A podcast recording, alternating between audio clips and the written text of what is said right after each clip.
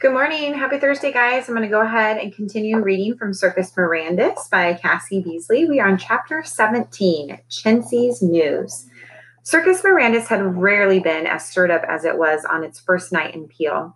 Most of the performers still didn't know why they had been dropped onto a new continent so unexpectedly, and the manager was endlessly calling staff meetings to keep everyone up to date. Tents had to be set to rights and schedules had to be rearranged. And of course, there was the usual kerfuffle with the menagerie because no matter how many times they had done it and they had done it, the animals still thought that traveling by door was a rotten idea. Chintzy was busy as well. When she wasn't zipping here and there with messages, she was trying to convince everyone to use Light Bender, even though the man who bends light was being stubborn about the new name. The light bender was trying to put his tent in order when Chintzy flew in to share the latest news.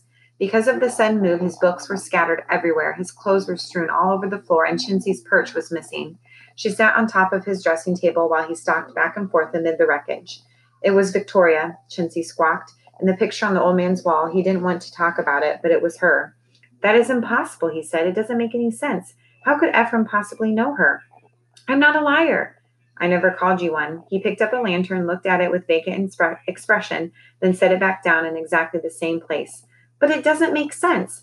That's not all. She bobbed up and down eagerly. He didn't look at her. Did you deliver the message to Ephraim? he asked. Did you tell him? I told him, Chintzy squawked. Did you hear me? I said that's not all.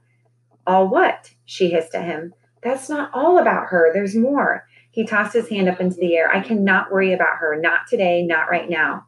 That's new. He glared at her. If you are not careful, I will make you look and sound and smell like an ostrich to everyone for an entire week. Chintzy froze. You wouldn't. He started stacking books on the shelves. Chintzy shuffled back and forth on the dressing table until she thought she might explode. It's important, she burst out. I don't care if you turn me into an ostrich. The light bender sighed and his, and his shoulders hunched. What? In the picture, she was wearing a dress with spots on it, Chintzy said darkly. Is that significant? She was wearing a dress. The light bender had the nerve to look confused. Victoria was, or is, a girl. They do things like that. It was a pretty dress and it was in a suit. And he was in a suit and they were standing very close together. Chintzy nodded sagely, but the light bender still looked baffled. She decided she had better spell it out for him. I suspect, she said, that they might have hatched eggs with each other. He stared at her for so long that Chintzy thought he was having trouble coping with the gravity of the situation. She started sorting through the through the things on the dressing table with her beak to see if he had any smelling salts lying around, but then a sound came out of him that stopped her in her tracks. That horrible light bender, that wretched magician, was laughing his head off. She had never seen anything like it. He almost never laughed, and now he was actually clutching at the shelves for support while he cackled like a madman. He obviously cracked under the pressure of the last few days. I'm serious, she shrieked. I am so sorry, he gasped between chuckles. I know you are. Micah Tuttle might be Victoria's grand chick. That sob- sobered him up. He might, he conceded, but it hardly mattered, or excuse me, it hardly matters right now. We haven't even met the boy yet. It will matter to the head. You know it will. Not as much as you think, he said. He caught her doubt filled eyes with his own. Let's not mention it to him just yet, though. I can keep a secret. The head boy, w- or the head, was too busy to listen to me anyway. But no more laughing, she snapped beak at him. I don't understand why you thought it was so funny. He held one hand over his mouth to hide what Chintzy was sure was an inappropriate grin. My dear parrot, I have to tell you, human children don't hatch out of eggs. Chapter 18 The Amazing Amazonian Bird Woman. Victoria Starling was 13 years old when her father's third insanity came upon him. Kinder individuals might have called the third insanity a movement of divine inspiration or simply a change of heart, but Victoria's mother had been married to Mr. Starling for two legitimate insanities. She wasn't inclined to take the more charitable view. Victoria herself was never charitable. She thought it was a tremendous waste of effort. The first insanity had begun just after the Starlings were married, and it involved an obsession with millinery, which is a fancy word for hat making. Mr. Starling quit a lucrative career in banking in order to make flowery ladies' hats.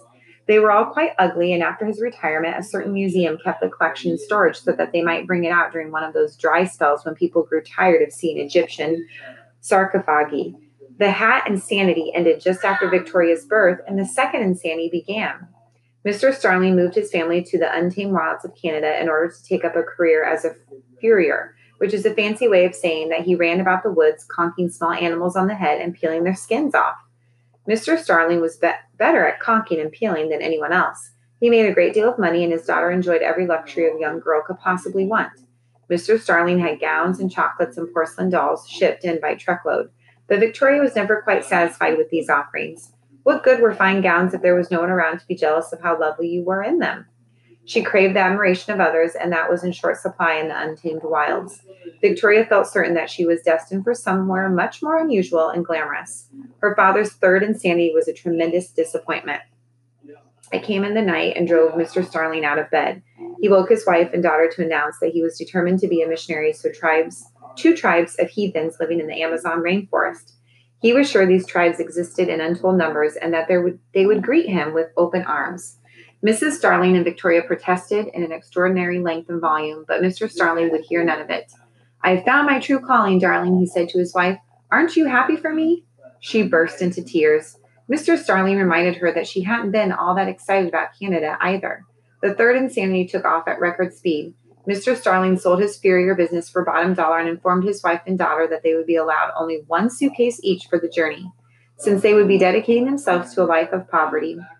Then Mr. Starling made his fatal mistake. Instead of traveling by ships or trains like a normal man of the times, he decided to call in a favor from a friend who had an airplane.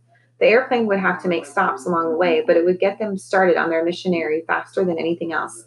I won't do it, Mrs. Starling cried. I won't go up in one of those newfangled contraptions. I won't. Mrs. Starling said, I won't, I won't until the day arrived, and she was stuffed along with her gigantic suitcase into the tiny plane. For her part, Victoria didn't say much at all. She had never experienced one of her father's insanities before. It was a lot like being struck by light, struck by lightning out of a clear sky. At first, she was too baffled by the turn her life had taken to be angry, but then began to change when she saw the plane. You're not serious, she said flatly. It was the first time she had spoken in days. I won't be subjected to this nonsense. It's perfectly safe, sweet, sweetheart, said the pilot, shoving her in beside her mother. I've flown this beauty four or five times, and it's never failed me once. Unfortunately for the Starling family, the fifth or sixth time didn't go so well.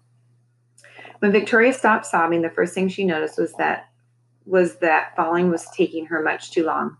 Propellers, suitcases, parents, these all had dropped at more or less the same speed toward the earth so far below her, but judging by the sun, that had been hours ago. She was a well educated girl and she knew such a thing shouldn't be possible. All of this from the very beginning had been a horrible dream. The thought filled Victoria with determination. If she could pinch herself hard enough, she would wake up safely on the ground. At home, in her beautiful fur covered bed, and everything would be back to normal. She pinched the inside of her elbow until her skin bruised. Victoria stared at the bruise, and the longer she started, the more furious she began, became. How could her parents have put her in this situation? How could they have died in such a horrible, ridiculous way? Selfishness, that was the answer. Her father had wanted to be a missionary of all things when his daughter was clearly made for something greater, and her mother hadn't protected her from the madness. They had failed to recognize how special she was. Look at me now, she thought. I'm not falling to the dirt like some pathetic regular person. I'm remarkable. How dare they refuse to see it? She wanted to scream. Her parents had gotten it all wrong. The only way to prove how unforgivably wrong they had been about everything was for Victoria to do it all the correct way. She would be rich, she would be famous, she would be powerful. She pointed her face toward the south and started to fly. Over the course of the next few months, Victoria Starling wandered in search of fame and glory. At some point, she discovered a gift for singing. All manner of birds flocked to her, mesmerized by her voice, so she kept a collection of her favorites as pets.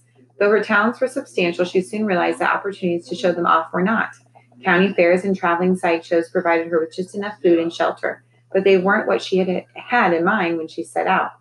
And it was difficult to find money for things like soap, never mind for coats. Sometimes Victoria had the terrible thought that she was starting to look bedraggled. But her luck changed that winter. She was flying away from an unusually grimy, grimy traveling fair when she looked down and spotted Circus Mirandus, Victoria could almost feel the magic radiating through the air, and she knew that this was it, the place that was meant for her. She flew right up to the manager's tent and introduced herself as an amazing Am- Amazonian bird woman. She talked, or she asked about a job. Requests like Victoria's came along every century or three. People with strong magic were few and far between, and Circus Mirandus held a great appeal for such gifted individuals. Mirandus had considered each and every one with extreme care, and usually his decisions were made easily enough. Victoria's case posed an unusual difficulty, though. The manager and a few of his top performers watched her audition in the main tent with a growling feeling, or excuse me, a growing feeling of unease. She was as graceful in the air as a swallow. She sang like one of the angels, but her personality, well, it left something to be desired. Circus Mirandus was in the business of nurturing magic in the world. The performers were inspire the form, performers were inspirers of children. It was a calling that required a special sort of person, and if, it, and if he was honest with himself, Mr. Head had to admit that Victoria didn't really fit the description. She was volatile and inexperienced, and she was entirely convinced of her own importance. She was also 14 years old. How could he leave her to fend for herself? She landed before him in a cloud of sawdust. Her hands were on her hips, and she was smiling brightly. Well, she said, it's a pretty fantastic show. I'm sure you agree. So, do we have a deal? He might have said no. He was about to say no. He couldn't risk Circus Mirandus' mission on someone as proud and untried as Victoria Starling. But one of the performers, one who had been watching from his own private patch of shadow, spoke up. She's just a girl. The shadows fell away from the man who bends light as he approached the manager. I can keep an eye on her, he said. If anyone else has made the offer, Miranda's Head would have rejected it. The man who bends light was not anyone else. And we're going to continue reading since the first chapter, of 17, was shorter. So I'm going to continue with chapter 19 Indefinite Invitations.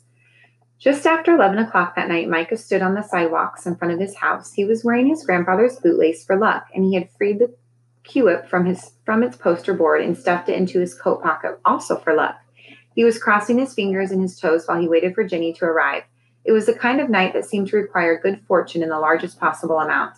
The temperature had dropped since earlier in the day, and Micah breathed puffs of fog that only survived for an instant in the steady breeze. He kept one eye on the upstairs windows in case Aunt Gertrudis woke up and decided to look outside, and the other eye on the empty street in front of him. The parked cars were dark and quiet. Most of the neighbors' houses were too. He had managed to get his bicycle out of the garage that afternoon without his aunt noticing. He had been several it had been several months since he had ridden it, and the tires were half flat. He didn't know how far they would have to ride tonight. Following the wind sounded exciting and all, but he couldn't help thinking that as far as directions went, it was a little vague. Micah heard Jenny coming before he saw her. The pooch prowler rattled as it bounced down the sidewalk. She was wearing her bike helmet, jeans, hiking boots, and a dark jacket. Her hair was in one thick braid instead of two. Micah suspected this outfit was the Jenny version of battle armor. Are you ready? she asked when she reached him. There was a bit of tremble in her voice, but Micah decided not to mention it as he climbed onto his own bike. He licked his index finger and held it up to the wind that the way he had seen people do in movies. It's blowing that way. This is so crazy, Jenny muttered. So, so crazy. Only a couple of month of cars passed them as they headed downtown, and Micah was glad the streets were quiet tonight. The last thing they needed was a concerned adult stopping to ask them questions. They didn't talk much while they rode. Micah wasn't sure what Jenny was thinking about, but his own thoughts were a jumble of hope and worry. What if the wind stopped? What if it didn't, but it led them on and on until morning? What if Aunt Gertrudis or Jenny's parents realized they were missing? They paused twice to check the wind's direction and readjust their course. As they set off the second time, Jenny cleared her throat. Micah, if this circus is really here, it's here. I was just going to say that if it is, I think I know where it will be. Micah looked at her. Her expression was equal parts thoughtful and worried. Where? he asked. There's only one place big enough for a circus in this part of town, she said. Do you remember last week? Micah caught the idea. They flew those balloons, he said. He should have thought of that himself. The weatherman had mentioned it just yesterday morning for the grand opening of the new recreation department complex, Jenny finished. If a whole circus is around here somewhere, that's the only place for it to be. Micah mulled over the thought as they pedaled past the lightless windows of houses and offices. He knew Circus Mirandus didn't necessarily have to follow normal rules about space. His grandfather's descriptions told him that much. But why wouldn't they take advantage of a large open area whenever they could? If it's not as if it's not at the new rec department, said Jenny hesitantly, I think maybe we should go back home. I can't go back home. Not until I find the light bender. He wouldn't go back even if he had to ride until his bicycle's wheel bicycle's wheels fell off. Micah, she trailed off as they wa- reached a crosswalk. They waited for the walk sign even though there wasn't a car in sight. The Peel recreation fields were just ahead. Micah eyed the entrance and his hopes dissolved. It looked spitefully boring. Scruffy privacy hedges separated it from the street, and a huge sign with block letters gave directions toward the parking lot. When they turned into the main drive, the ball field stretched out before them like a quilt. This doesn't look right, Micah thought. This doesn't look like any place special. It even smelled unmagical, like grass and paint and fresh asphalt.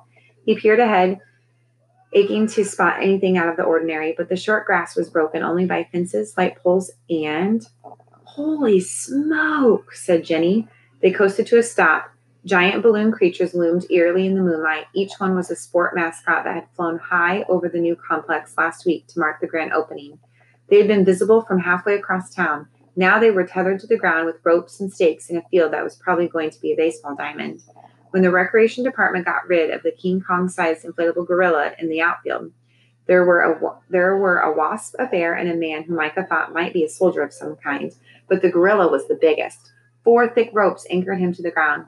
I guess they're keeping them around for publicity, Jenny said, or maybe they want to fly them in the May Day parade. Micah gazed up at the balloons. The quiet of the empty fields pressed against his ears until, as though it had been waiting for the perfect moment, a sound wove its way into his awareness. He shut his eyes and concentrated. It was faint and distant at first, but it seemed to grow stronger than the longer he listened. It was music. It was pipes and drums. Do you hear that? he asked Jenny. She shook her head. I don't hear anything. It's the music. The music Grandpa Ephraim heard. Micah could feel it now, pulling him toward it. You were right, Jenny. They are here. Jenny frowned down at the pavement, and Micah knew she was listening with all her might. Well, she said, not really. Where do you hear it? They parked the bicycles by the concession stands, and Micah led the way. Micah had thought seeing the circus for the first time would be astonishing somehow, but it was the most natural thing in the world when it happened. Between one step and the next, he found himself face to face with the place. Grandpa Ephraim had described to him so many times. Circus Mirandus had made a spot for itself between two baseball fields, and it seemed right to Micah that it should be there. The tents, the fluttering pennants, the meadow, the circus looked like it had been waiting for him all along. The wind pushed him forward, the music pulled him forward. He had thought he would have a hard time keeping his promise to Grandpa Ephraim. How was he supposed to enjoy himself when he was on a mission? Now, though, he was full to the brim with the sight of it. It's beautiful, he breathed. Isn't it perfect? What are you talking about? Jenny said. She was giving him a concerned look. Or concerned look. What's perfect? The circus, of course. She looked right at the soaring tents. She blinked. Are you are you feeling all right? You're joking, said Micah. He pointed toward the circus. Aren't you? Circus Mirandus is here. It's right here, just like you said it would be. At first she didn't seem to believe him. She gripped her braid hard and she stared at what at where he was pointing until her eyes started to water. I don't know. I don't know, she said. This doesn't make sense. You wouldn't lie to me though, Micah, would you? Micah's chest tightened at her frantic tone. No, no, I promise, Jenny. He grabbed her arm and dragged her forward just a little closer, and I'm sure you'll see we're just not close enough. But there were more than but they were more than close enough for Micah to see it. Okay. Jenny's voice turned serious so quickly that it, he checked to make sure he was leading the right person. There must be a logical explanation for this. He could practically see her brain churning. Cameras, she said, snapping her fingers. I've heard of this. They can make things appear invisible using lots of tiny cameras and screens to reflect a different image. Really? Micah asked. Maybe that's it. He kept tugging her forward. If he pulled her all the way into Circus Mirandus, the magic would have to show itself to her, wouldn't it? Oh, please let her see it, he thought. It's not fair if she can't see it. I must just keep catching it from the wrong angle, said Jenny. They had reached the ticket taker's line. I'll see it soon.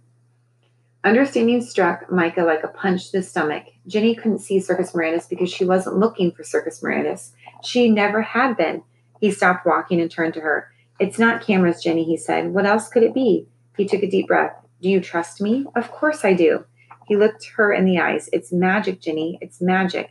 That's why you can't see it. You have to believe me. She was already shaking her head. Micah, I can't. Please? He squeezed her arm even tighter. Please try to believe. But it's impossible, she cried. It's ridiculous. Can't you even pretend? Didn't you ever pretend that magic was real? Jenny's eyebrows scrunched together in confusion. Just pretend for a second, he urged. Just say, it's a magic circus. Just once. Maybe she didn't have to believe all the way. Maybe believing a tiny bit would be enough. It's a magic circus? Jenny said. Like you mean it. She scowled at him. It's a magic circus. For several long heartbeats, nothing happened. Then Jenny's eyes widened. Oh, she said. How? With a sigh of relief, Micah pulled her into line. He spied the ticket taker just ahead. It was Jeffrey, who had been there since 500 BC. He looked just like Grandpa Ephraim had described him, right down to the golden monocle. Micah whispered this to Jenny while they waited. It's probably a family run operation. He'll be the son or nephew of the original one, I imagine. Micah shook his head and groaned when he had said she only had to pretend magic was real for a second. He hadn't really meant it. Grandpa Ephraim had warned him, but he hadn't thought it would be like this. How could she not understand? Which is excellent news for you, she said. It means that whoever the current light bender is will probably be related to the old one. He might even have heard of your grandfather from his own predecessor. Wouldn't that be something? She was so excited for him that she was bouncing on the balls of her feet. He refused to regret bringing her. She would see once they were inside. It would be impossible for her to ignore the truth forever. Coming in, said a voice right next to Micah's ear. He jumped. Jeffrey was standing there, blinking at him through his monocle. Got your ticket? Don't you sell them? Jenny asked. Isn't that your job? That was when Micah realized that they might have a problem. You couldn't buy a ticket to Circus Mirandus. It wasn't that kind of place. Micah understood this, even if Jenny didn't. She was already arguing with Jeffrey about the definition of the words. Legal tender for all debts. Apparently, they were stamped on the $5 bill in her hand. The wind ruffled Micah's hair, and he had an idea. He pulled the quipu out of his pocket and gave it a few shakes so that it untangled itself. He held it out for Jeffrey. The ticket taker took it and stared at it through his monocle for a long moment. This isn't a ticket, Michael, Micah Tuttle. Micah's heart stopped. He didn't have anything else that might be a ticket. This is an invitation, said Jeffrey. How did you know his name? Jenny said slowly. How long is the invitation for? Micah asked, which seemed like a much more important question. Jeffrey switched his monocle to the other eye and gave him a searching look. Indefinitely. Jenny looked impressed. Do you mean it's good forever? Oh, ho, said Jeffrey. Now look who doesn't know her definitions. She drew her shoulders back and opened her mouth, but Jeffrey cut her off. I mean, it's good for as long as it's good, he said, and then it's not. Micah still wasn't sure what indefinitely meant based on their conversation, but he understood that it was being allowed into the circus. He took Jenny's hand and pulled her toward the entrance. Jeffrey cleared his throat. Invitation doesn't have her name on it. He held the quipu up as if to prove it, and Micah grip, gripped Jenny's hand tighter. Her name's right there, he said, pointing at the yellow strand, and that spelled out Jenny's name in their not alphabet. He knew that wasn't at all what the ticket taker had meant, but he also knew that he wasn't about to leave his friend out here by herself. Hmm, said Jeffrey. He peered at the coop. If if that's how you want to play it, he stepped aside and made a sweeping gesture with one arm. Welcome, Micah Tuttle and friend, to Circus Mirandus, and finally, at long last, Micah stepped into his grandfather's story. That's the end of chapter 19. And I really want to continue. I know we've been reading quite a few chapters here, but I want to finish up with chapter 20. It's another short one. So, the last chapter for today Circus Mirandus. Micah could see the golden flag at the top of the light bender's tent shivering in the breeze, but it might as well have been miles away. Circus Mirandus wasn't the kind of place you could navigate quickly. Magic was everywhere. The air smelled of grass and smoke and chocolate cake. Lights twinkled overhead like extra stars, and children crowded around groups of performers in exotic costumes. The music Micah had heard was still playing, the drums throbbing in time to Circus, Mirandus's pulse. He had to struggle not to lose himself in the wonder of it all. Jenny wasn't faring any better. Almost as soon as they entered, she was distracted by a tent that seemed to be made entirely of silver smoke. What on earth? she muttered as she walked around it looking for the entrance. How did they? When Micah reached out to touch the smoke, it drifted away from his fingers. Come on, he said, we have to go. Jenny nodded and they set off again, only to pause when they passed a woman in green striped overalls who was handing out different kinds of candy. A flock of children had surrounded her. Most of them were chewing on jelly cubes that lit up whenever they bit down on them, and the candy glowed right through the skin of their cheeks. One girl had so many stuffed in her mouth that she looked like she was trying to swallow a strand of Christmas tree lights. Want one? The candy lady called to Micah and Jenny. They did, of course, but she didn't wait for them to tell her, so she sent two of the cubes spinning up into the air, and they raced toward Micah and Jenny like comet. Micah caught the orange one, and Jenny caught the pink. Jenny examined hers like she was trying to turn her eyes into microscopes, then popped it into her mouth. Her cheeks lit up. It tastes like rose petals, she mumbled thoughtfully while she chewed. Micah wrinkled his nose. I'm sorry. I like it. Micah nibbled his own as they headed deeper into the circus and found that he was mango flavored, like the ones Grandpa Ephraim tasted. He reminded himself he had to stay on track. They wove their way through a crowd of children who were watching a man on a stage put on a funny play all by himself. First, he was a baker in a chef's hat and coat. Then, in the time it took to blink, he transformed into an old lady with a crooked spine ordering a cake for her beloved JoJo's birthday. Then he shrank down to become a beloved JoJo, who was a white rat the size of a watermelon. All of these changes happened so quickly that Micah couldn't follow them. He took another bite of his candy and shook his head. Come on, Jenny. They moved more quickly as they approached their goal, and they were only distracted for a moment by a swarm of glittering fairies and butterflies. Dozens of them flitted, pa- flitted past Micah's nose, and when he looked closely, he realized that it wasn't butterflies and fairies together. It was a group of fairies that could turn into butterflies. Their wings hummed in the night air. They darted toward Micah and they and then away again, as though they were trying to tease him into following them. He smiled, remembering what that Grandpa Ephraim had done just that. Sorry, he said, I've got somewhere else to go. The light bender's tent appeared around the next bend. It was black with a pattern of gold suns, and it was in the quietest part of the circus they had been to so far. No other children stood near the tent, and if not for the distant shouting and laughter, Micah might have thought the circus was closed. It seemed like they were that like there ought to have been more fanfare surrounding the place he had wanted to see for so long. A strong man with a bowler hat stood guard over the tent. He was bare chested except for a pair of suspenders, which Grandpa Ephraim had never mentioned. Micah guessed it was hard to find shirts that fit if your shoulders were as wide as Aunt Gertrudis's old Buick. He and Jenny walked up to the tent to read the sign next to the entrance. The next showing for the man who been light wasn't until 2 a.m. So late, Micah groaned. So early, Jenny corrected. The dark entrance to the tent had a bright golden rope hanging across it. Micah thought it looked like it would be easy to slip underneath, but then he glanced at the guard. The strong man tipped his bowler hat down over his eyes and shook his head once. I need to see him right away, thought. Right away, though, said Micah. I think I have an appointment. The strong man didn't reply. He also didn't move away from the entrance. It's not that long of a wait, Jenny said. Don't you want to see anything else? Micah didn't want to see anything else, but he also didn't want to get into an argument with any of the circus people when he was trying to make a good impression. He remembered that Grandpa Ephraim's second favorite part of Circus Mirandus had been the flight show. He took a tentative step closer to the strong man. Excuse me, he said as politely as he could. Where's the bird woman's tent? The strong man slowly pushed his bowler hat back up and stared. What do you know about the bird woman? Micah thought it sounded like a trick question. My grandfather came to Circus Mirandus when he was my age, and he liked her show. The strong man didn't seem didn't seem to need to blink. Victoria, he said, the bird woman, she left. A jolt of electricity crackled up Micah's back. But Victoria was a common name, he reminded himself. Of course, it was just a coincidence. Oh, he couldn't imagine why anyone would want to leave this place. You're the Tuttle boy, the strong man said. Jenny turned to Micah. The man at the gate knew your name too. Why does everyone know your, your name? Micah didn't have an answer for her. He had thought that the light bender would be expecting him because of Chintzy, but not everyone else. He held out his hand to the strong man. He wasn't sure he wanted to shake hands with someone who might accidentally squ- squash him, but the importance of good manners was the only thing Grandpa Ephraim and Aunt Gertrudis had ever agreed on. I'm Micah. A calloused hand four times as large as Micah's shook his gently. Jeffrey should have told you to stop by the menagerie, said the strong man. The manager wants to have a look at you.